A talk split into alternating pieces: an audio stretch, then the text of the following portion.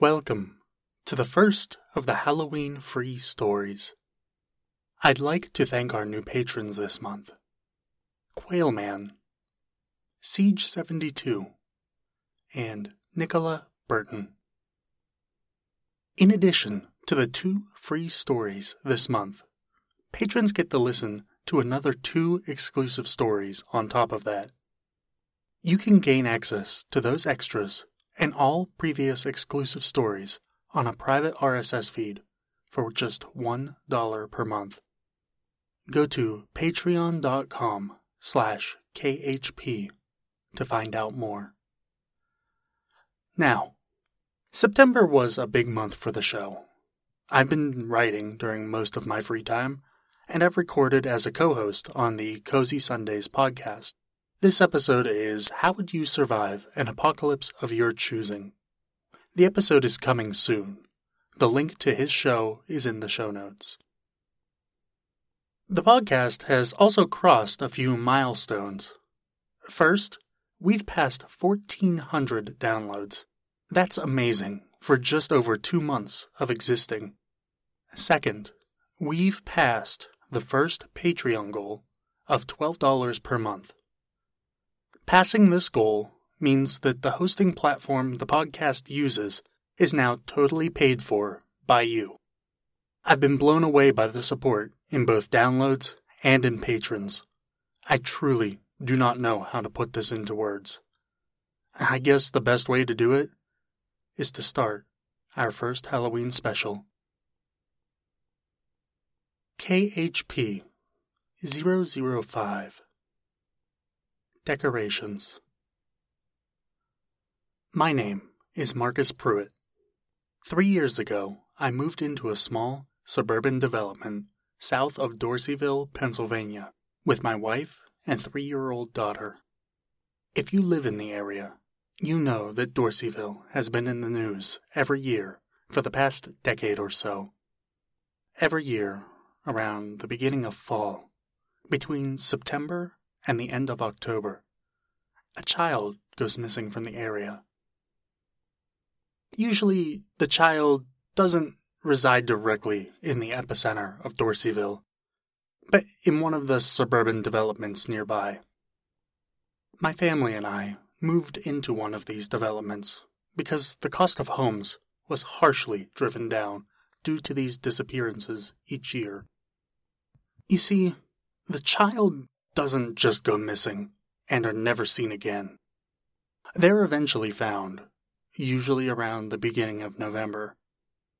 Due to the extensive area that children have been taken from, search parties always go out in droves, searching the nearby woods for miles around Dorseyville, looking for any sign of them.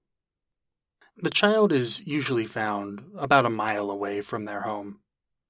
Other times, though, they could be found on the complete opposite side of the city, four or five miles away, across a large river and over a few major roadways.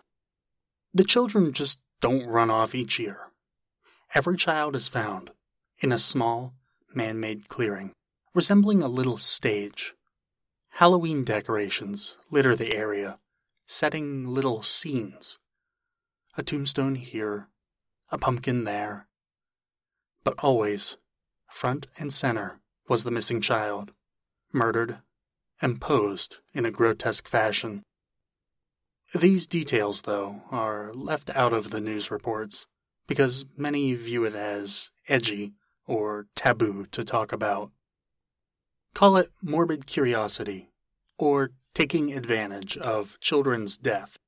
But I jumped at the chance to purchase a house in Dorseyville it was just over 20 minutes to Pittsburgh, and suburban enough that it was quiet during the afternoons and weekends. No loud noises of the city plaguing my ears. We noticed quickly, after moving in, the children in the area are very rarely left unsupervised to play or to socialize. Parents were in fear that their child would be next. We were a bit more rational when September and October came, we supervised our child much more closely, waiting for some other poor sap's kid to be taken and found. Then we would relax on our helicopter parenting until the fall of next year. The first year after moving in, I noticed that I have this neighbor. He's different from others in the development. Most of our homes are larger, country style French homes. A nice ornate fence, various shrubs neatly decorating our yards. A tall, tan, vinyl fence runs along the backyards of most properties facing the woods that surround the development. A few ranch style homes are dotted throughout as well, with similar fences and yard decor. Our neighbor's home is a double wide that was dropped onto the property.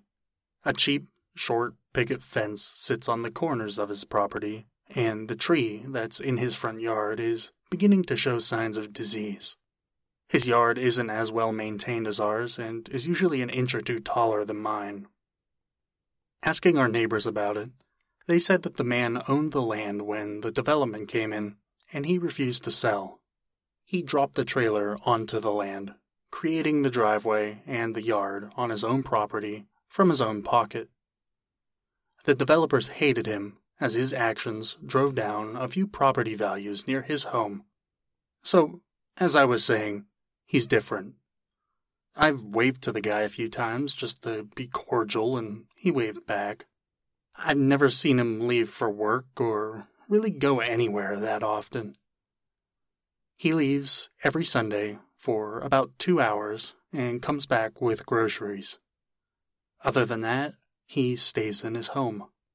Neighbors told me that his parents had money and passed away years ago, leaving it all to him. He invested with some financial advisors and very slowly spends the rest. He seemed normal that first year, but it was when the leaves began to change color that I saw him begin to change. Once leaves begin to fall from trees, it's like a switch goes off in his head. I'll see this guy out in his yard most of the day, actually vacuuming his lawn. Like a shop vac to sweep up the leaves. Then he takes a damn Dyson over it again to get the little cracks between the blades of grass. I'll see him crawling on his hands and knees, up and down his sidewalk, with knee pads and gloves on, snipping at the edges of the yard against the sidewalk, driveway, and road, with a pair of scissors. Yeah, scissors. Then every few days you'll hear him slam his door and run into his yard, jumping onto it and smacking it repeatedly with his fists. Then he just gets up and goes inside, shutting the door calmly like nothing happened. Now, I gotta give this guy credit where credit is due. He's the strangest person when fall arrives, but he has an amazing Halloween display. The guy must have spent a huge chunk of his parents' money on his decorations. From end to end of his property during October, the guy has all sorts of decorations, like Literally thousands of plastic pumpkins hung on trees, lining his sidewalk, all over his porch. Hundreds of skeletons in different scenes and poses. A few dozen blow up decorations, sheets with projectors projecting spooky scenes and scary music. He has creepy, realistic mummies, werewolves, witches, and more. They aren't the cheap plastic things you find at a Halloween store. They had to be custom made from a professional prop maker or something. No one in the development could ever top this guy. His basement must be entirely packed to the brim with decorations during the year. The first year we lived in the house, I watched our neighbor change. He went from his weekly trip to the grocery store to his strange vacuuming, scissor grass cutting, lawn beating alter ego. Then I heard the stories of the kids going missing, I heard the rumors of how they were found, and this guy is the top suspect in my eyes. Kids being found with decorations all around them, really good decorations, and my neighbor was the only one who seemed to have that kind of collection. I held my daughter a bit closer when the leaves began to change colors. A child went missing in late September I remember reading the headline on TV as my wife and daughter got ready for work and school. A young boy, seven years old, was taken during the night. The parents woke up and their child was gone. No sign of him to be found. Our neighbor began putting up decorations the next day. The child was found almost a mile away from his home. Rumors got to me that he was positioned in a crude scene of gravestones, the child buried just under the ground, their arms sticking up, as if they were emerging from the grave. The second year we were there, a young girl went missing, six years old, the age that my daughter now is. She was found on the other side of the city, over two highways and across a river. A small clearing had been carved from the woods, and a small patch of corn was planted earlier in the year. The young girl was found with her arms nailed to a makeshift cross, her clothes stuffed with hay, and the crude depiction of a scarecrow was drawn on her face. In all of these disappearances, there had been no evidence of sexual abuse to these kids. Whoever was doing this seemed to only enjoy the kill and setting up their little scenes.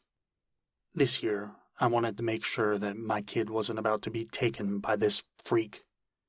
I bought a security camera and a small outdoor camera that was solar powered and can be viewed by my phone.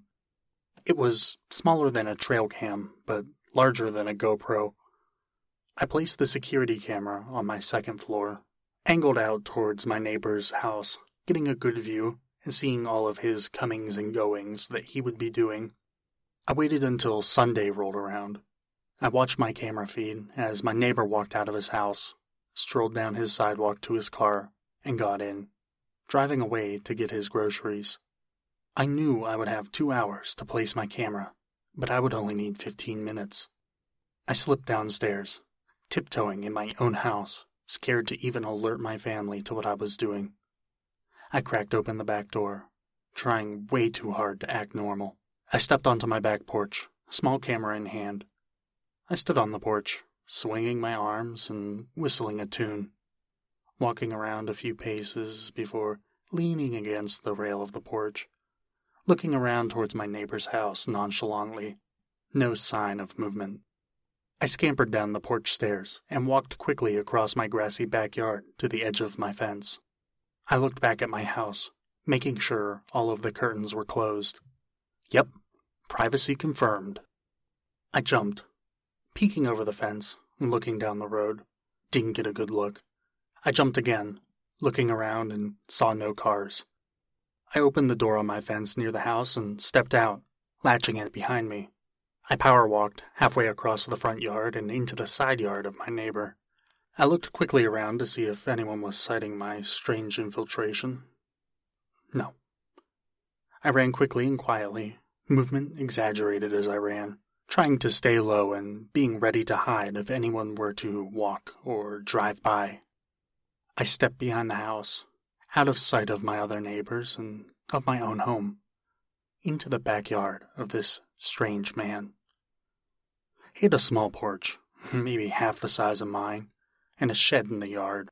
Probably for his lawnmower I've seen him riding. I snuck to the edge of his yard by the shed and placed the camera near it, giving me a view of his backyard, porch, and back door. I snuck home, slipping through the gate in my fence and back up my porch and through the back door. I went about my business until I heard his car door slam, letting me know he was home. I looked at my camera feed of the front of his house and saw him walking up the sidewalk, grocery bags in hand. He went inside and closed the door. I sat, staring at the camera, waiting for him to come outside, to move a curtain, to do anything. My wife touched my shoulder and asked if I was okay. She had seen me looking at the screen when she had gone out to run some errands. When she came back, I was still staring. It had been two and a half hours. The next day was the first of October. Like clockwork, at dawn, I heard the neighbor moving stuff out of his basement and into the yard. I jumped out of bed and quickly grabbed my phone, opening the app for the wireless camera I had set up in his backyard. I walked quietly out onto the porch, coffee in one hand and my little portal into the yard next door in my other. My phone showed me the sight I wanted to see. The basement door of the house was open, and I saw my neighbor moving boxes outside. The video feed had about a five second delay, because when he set a box down loudly, I could hear it before he set it down in my video feed.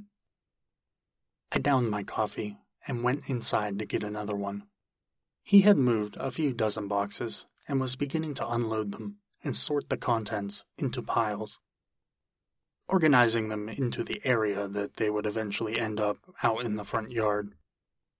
I changed from a cup to a thermos to hold my coffee between my second and third cups so I could stay on the porch and be closer to this guy.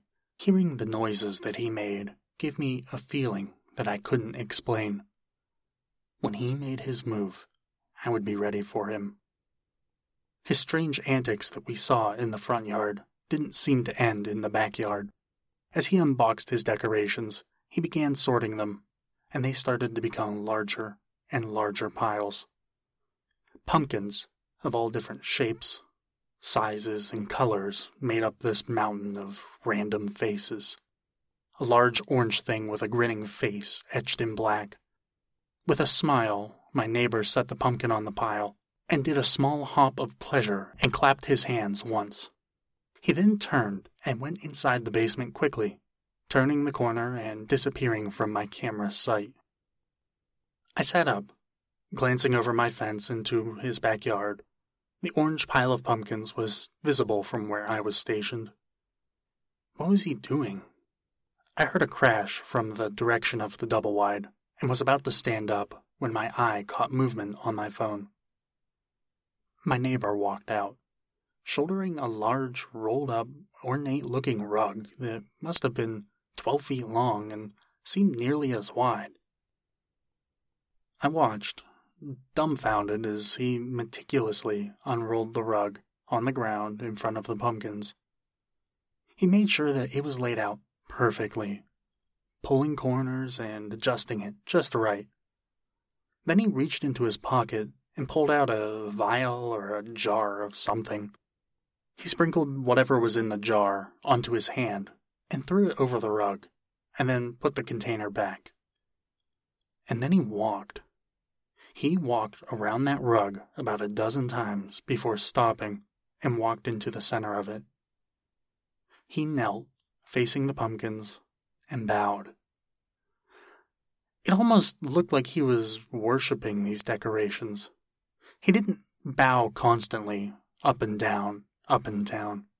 He just got on his knees and bowed once until his face was on the rug, and then he sat there.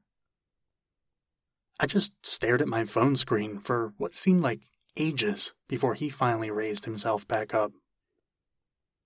I sat for most of the morning watching him do this, my daughter came down, and I made her breakfast, my eyes rarely ever leaving my phone screen as I cooked. He set out decorations and did this little ritual for skeletons, ghosts, witches, blow up decorations, and a few other sets of random things that I couldn't identify. My wife told me that she and my daughter were going to her parents for most of the day she gave me a list of things to do around the house, and I set out cleaning up a few rooms, throwing sticks and branches that fell from trees over the fence, and other odds and ends that needed done. As I finished up my last chore, I looked at my phone. I realized I hadn't seen my neighbor in the backyard for a few minutes. I went upstairs and looked at my camera feed of his front yard. He was in the middle of getting into his car, preparing to leave. It wasn't his grocery day. Where the hell was he going? I ran downstairs and out the door. I raced to my car and climbed in it, starting the engine and backing out of the driveway quickly. I pressed on the gas and flew to where he had gone, just seeing the end of his old green car turn the corner. It took me a minute or two to catch up, but I did. I followed him at a distance that I deemed normal, just far enough away that I couldn't lose him. We turned and went towards town. He wasn't driving as if he were on a mission. He went the speed limit, signaled, and drove smoothly and calmly. We turned into the parking lot of the mall. Is this where he was going to steal somebody this year? Grab them and turn them into one of his little scenes? He turned into the parking garage and sped up the ramp. I followed behind him, making sure not to get too close. On one of the middle floors, he turned. I've been to the mall before, and have gone in this parking garage many times. The middle decks that he pulled into usually have no one on them. I kept driving up another three or four levels, and I parked. I jogged over to the walkway that led to the entrance of the mall, and I sat on a bench. I looked around, waiting for my neighbor to appear from the elevator or the stairwell. I waited and waited and waited until my butt hurt. I stood up and I walked into the mall to grab a soda and some lunch, frustrated. I was sitting in the food court eating a hot dog, my eyes looking around constantly for my neighbor. Was he still in the parking garage? Had he met someone there and exchanged details with someone about the killing? I stood up and walked towards the center of the mall, where I could look down to the floors below.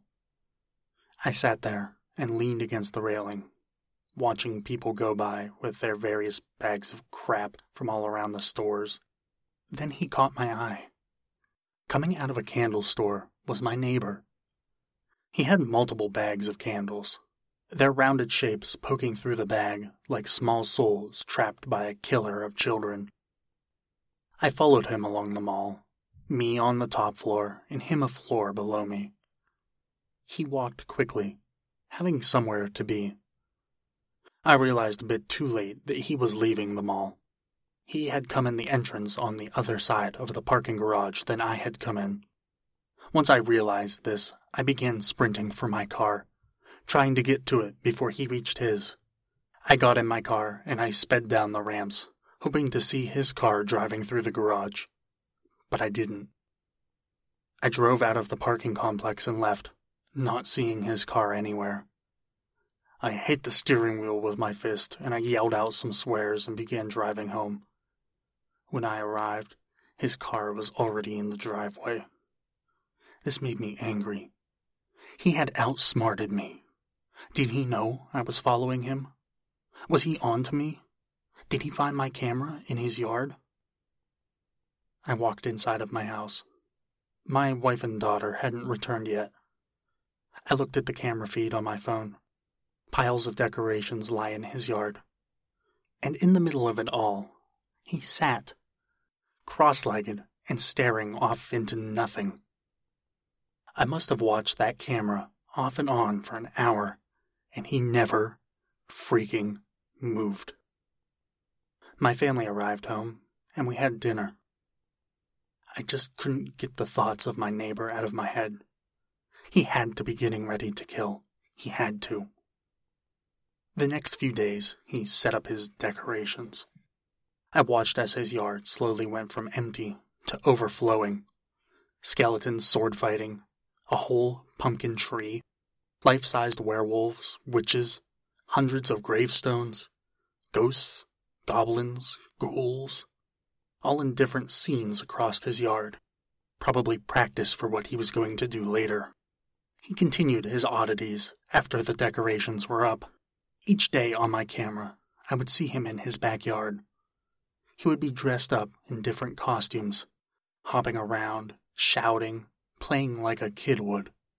I have to admit, I chuckled every time I saw it. A ghost, Spider Man, a scarecrow, a bad Frankenstein monster. His costumes were mediocre compared to his decorations, and he did it behind his house where no one would see him. It was roughly October 6th, a Sunday, when I saw my neighbor leave his house again. I didn't follow him this time. I knew this would be a normal grocery day. I kept my eyes peeled when he pulled into his driveway, though, and spotted something strange in his car. In the trunk, there was a lining of plastic wrap, like he was trying to keep something from staining his car. Blood from a victim, maybe? He could have already done the crime, and I missed it. he took his groceries into his home and remained there for the rest of the day. I had to do something. Maybe I could sneak into his house and find some evidence. But what happens when he comes home and sees something is missing or disturbed? I could just keep following the guy, but work wouldn't let me do that if he did something during the day. I told my wife that I would watch my daughter today while she did errands. We played outside in the yard. Different pretend games where I was a monster chasing her. I stopped playing for a bit as I was tired and walked onto the porch to have a drink of tea.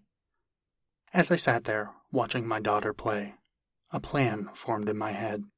My neighbor could just be waiting for the right opportunity to present itself waiting to strike unseen. Maybe I could use my daughter as a sort of bait, luring him to take her and catch him in the act, detain him and call the police. I'd be a hero. People would remember me forever as the guy that caught the Dorseyville Slayer. I started enacting my plan. My daughter and I went on a bit of a shopping spree at the local big box hardware store. I bought her a playset with swings and a slide, a trampoline, anything else her little heart desired. We came home and I went to work, having a great time building her new little worlds together. The playset and trampolines were in the backyard. I used a second camera from the same pack that I bought to use on my neighbor's front yard to monitor my backyard. Another discreet camera in the window, looking at part of my backyard, and over the fence into his side yard, getting a small glimpse into the back and the front. Any chance we got, after school and after work, we played in the yard. During that time, I made sure to leave my daughter alone for nearly an hour around the same time each day while I went and relaxed for a bit. In reality, I was watching the cameras, waiting for him to act on his sick fantasies. The first day or two, I didn't notice anything. Then I saw him in his backyard, just out of sight of the cameras in my house, but in plain sight of my secret camera in his backyard. Each day, he would step out a little bit further, trying to get a better look at my yard. Eventually, he came into the sight of my camera facing my own backyard. I sat, watching this sick guy just stare at my daughter. Every few minutes he would twitch or tick, rub his hands together or scratch his arms, as if he were trying to suppress some dark urge to do something evil. October 14th. I played with my daughter, and we had a great time, jumping on the trampoline, swinging and sliding together. I noticed that our neighbor was setting up more decorations, or reorganizing and resetting where some already were. I went inside for my hour long daily break. I watched him in the camera that was facing the front of his house, waiting to see him stand, move, look at my backyard and daughter, and stare, beginning his little ticks. I had been watching him move things for about 25 minutes when I looked at the camera feed for my backyard. My daughter wasn't playing there. I clicked on the camera and rewound the footage. There was my daughter, jumping on the trampoline, just in frame. And then I see her stop, looking towards the back of the yard. Behind the house, in the woods, I see her do a motion with her finger, pointing to herself as if to say, Me? And then I saw her climb off the trampoline and run out of frame. I tore through my house and down the stairs, almost breaking the back door as I threw it open. I didn't see my daughter. I yelled for her. I screamed her name into the woods, but I heard no reply. My neighbor came over and knocked on the gate to my fence. I ran over to it and opened the door, seeing that monster standing there with a stupid look on his face acting like he was curious to see what the commotion was. I yelled. I screamed at the top of my lungs at him. I walked towards him, knowing that he had something to do with her disappearance. I didn't know exactly how, but I was going to find out. I shoved him onto the ground, and he backed away in fear. His hands flailed, and he mumbled some sort of sound. I stood over him, fist clenched, ready to beat this man within an inch of his life to find my little girl. He pointed to his ears and his mouth, and he shook his head, hands flailing in an incoherent pattern. Are you trying to distract me from something, you creep? He started to sit forward and reached for his back pocket, pulling a notepad and now bent pen from his pocket and began scribbling. He handed me the note with a smile that was forced from fear. I looked at the scrawled writing on the pad. I'm mute and deaf. I saw you yelling and wanted to know if you needed help. No, no, no, no, no, no. My mind was racing. He had to be the one. The decorations, the strange behavior. It had to be him. But it couldn't be. I had footage of him working in his backyard as my daughter was lured right out of my yard, right out of my home, right out from under me as I was only feet away. I fell over against my fence, beginning to cry. I slid down on my back like the tears that were running down my face. She was gone. I felt an arm on my shoulder. Opening my eyes, I could see my neighbor standing above me. He held out a notepad. I motioned for the pen. I wrote down that my daughter was missing. His eyes went wide and he looked around. Then he wrote on the pad, Call police. I called the police and told them my daughter was missing. It had only happened a half hour ago. Search teams flew around the area in what seemed like a few seconds after hanging up the phone. Helicopters with thermal imaging saw something not far from my house. Police teams swarmed the woods around us. The clearing they found was horrific, just like every other one that was discovered, tied in various spots to a framework that kept her body in the position he wanted. Her arm was outstretched and holding onto a rope that led to a small pool in the center of the scene. The bodies of two other children were there, from towns farther away, dozens of miles from where my house was. The kids were posed to look like they were skipping, playing a game. There were three other ropes on the pole, three other victims that could have been. The killer was caught setting my daughter into his gross scene. A deranged man from Dorseyville that led a normal life. During the year, he planned his little decorative scene and went about creating it with no one seeing. He had been around my development, just a mile into the woods, creating a scene for his child victims to be placed on. He was quoted as saying, This year was going to be my greatest show yet. I caught the Dorseyville Slayer. Only I was wrong about everything and it cost me everything. My daughter was dead. My wife couldn't forgive me for using our daughter as bait for a monster and divorced me soon after. I live in our home, alone. Tim and I became, I guess, friends in the long term. I don't know if it's because he pities me, but I'm thankful for him. I asked him about his strange behaviors regarding the yard and the other strange things he does.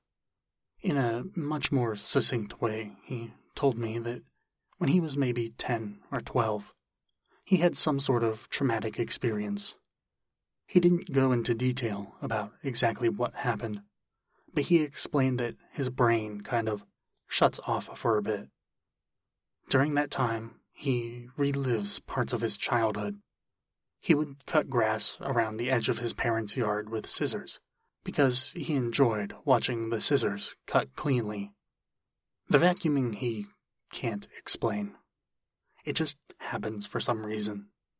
He dresses up in costumes and played in the yard, like I had seen, reliving a moment from when he was younger, making the costumes himself during these forgotten moments. He thinks that it's something with the color of the leaves, or just realizing the time of year that causes his brain to relive parts of his life, to repress the thoughts of the traumatic events. Tim comes by regularly, a few times a week. I've picked up some sign language and have begun talking with him using it. Words I don't know, I write on a pad, and we learn it. It's been three years since my daughter was killed. Three years since I thought that my neighbor was a monster. And three years since I was actually, truly happy. The two of us set up Tim's decorations each year, and each year it's bigger and more grandiose than the year before. The decorations have begun spreading into my yard, slowly becoming one massive, grand sight to behold. I'll never forgive myself for what I did for using her as bait, or for thinking that Tim was a monster when he was just a bit different, trying to forget a horrible thing that happened to him. Life moves on, and I have to go with it. Even if it isn't the life I want, I have to live with my decisions, even the life changing ones. I wish my story had a better ending. In trying to catch a monster, without knowing it, I became one myself.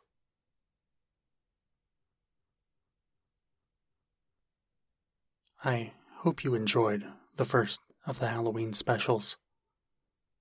In two weeks, there will be another free story. But if you want to support the Patreon now, you can listen to almost three hours of exclusive stories. And you will have another Halloween special next week instead of in two weeks. Go to patreon.com slash khp to listen. Rate and review us on iTunes. Follow the show on Instagram, Facebook, Twitter, and YouTube. Thanks for listening.